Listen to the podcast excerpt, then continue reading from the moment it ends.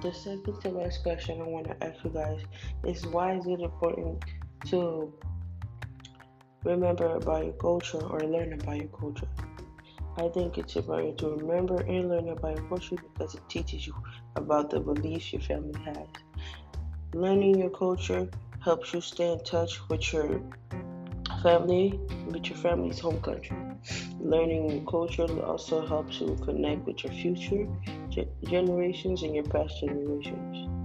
Always remember that not everybody grows up with a good life. So keep in mind of other people's situations. Now that you know my now that you learned my father's story, what does it mean to be an American?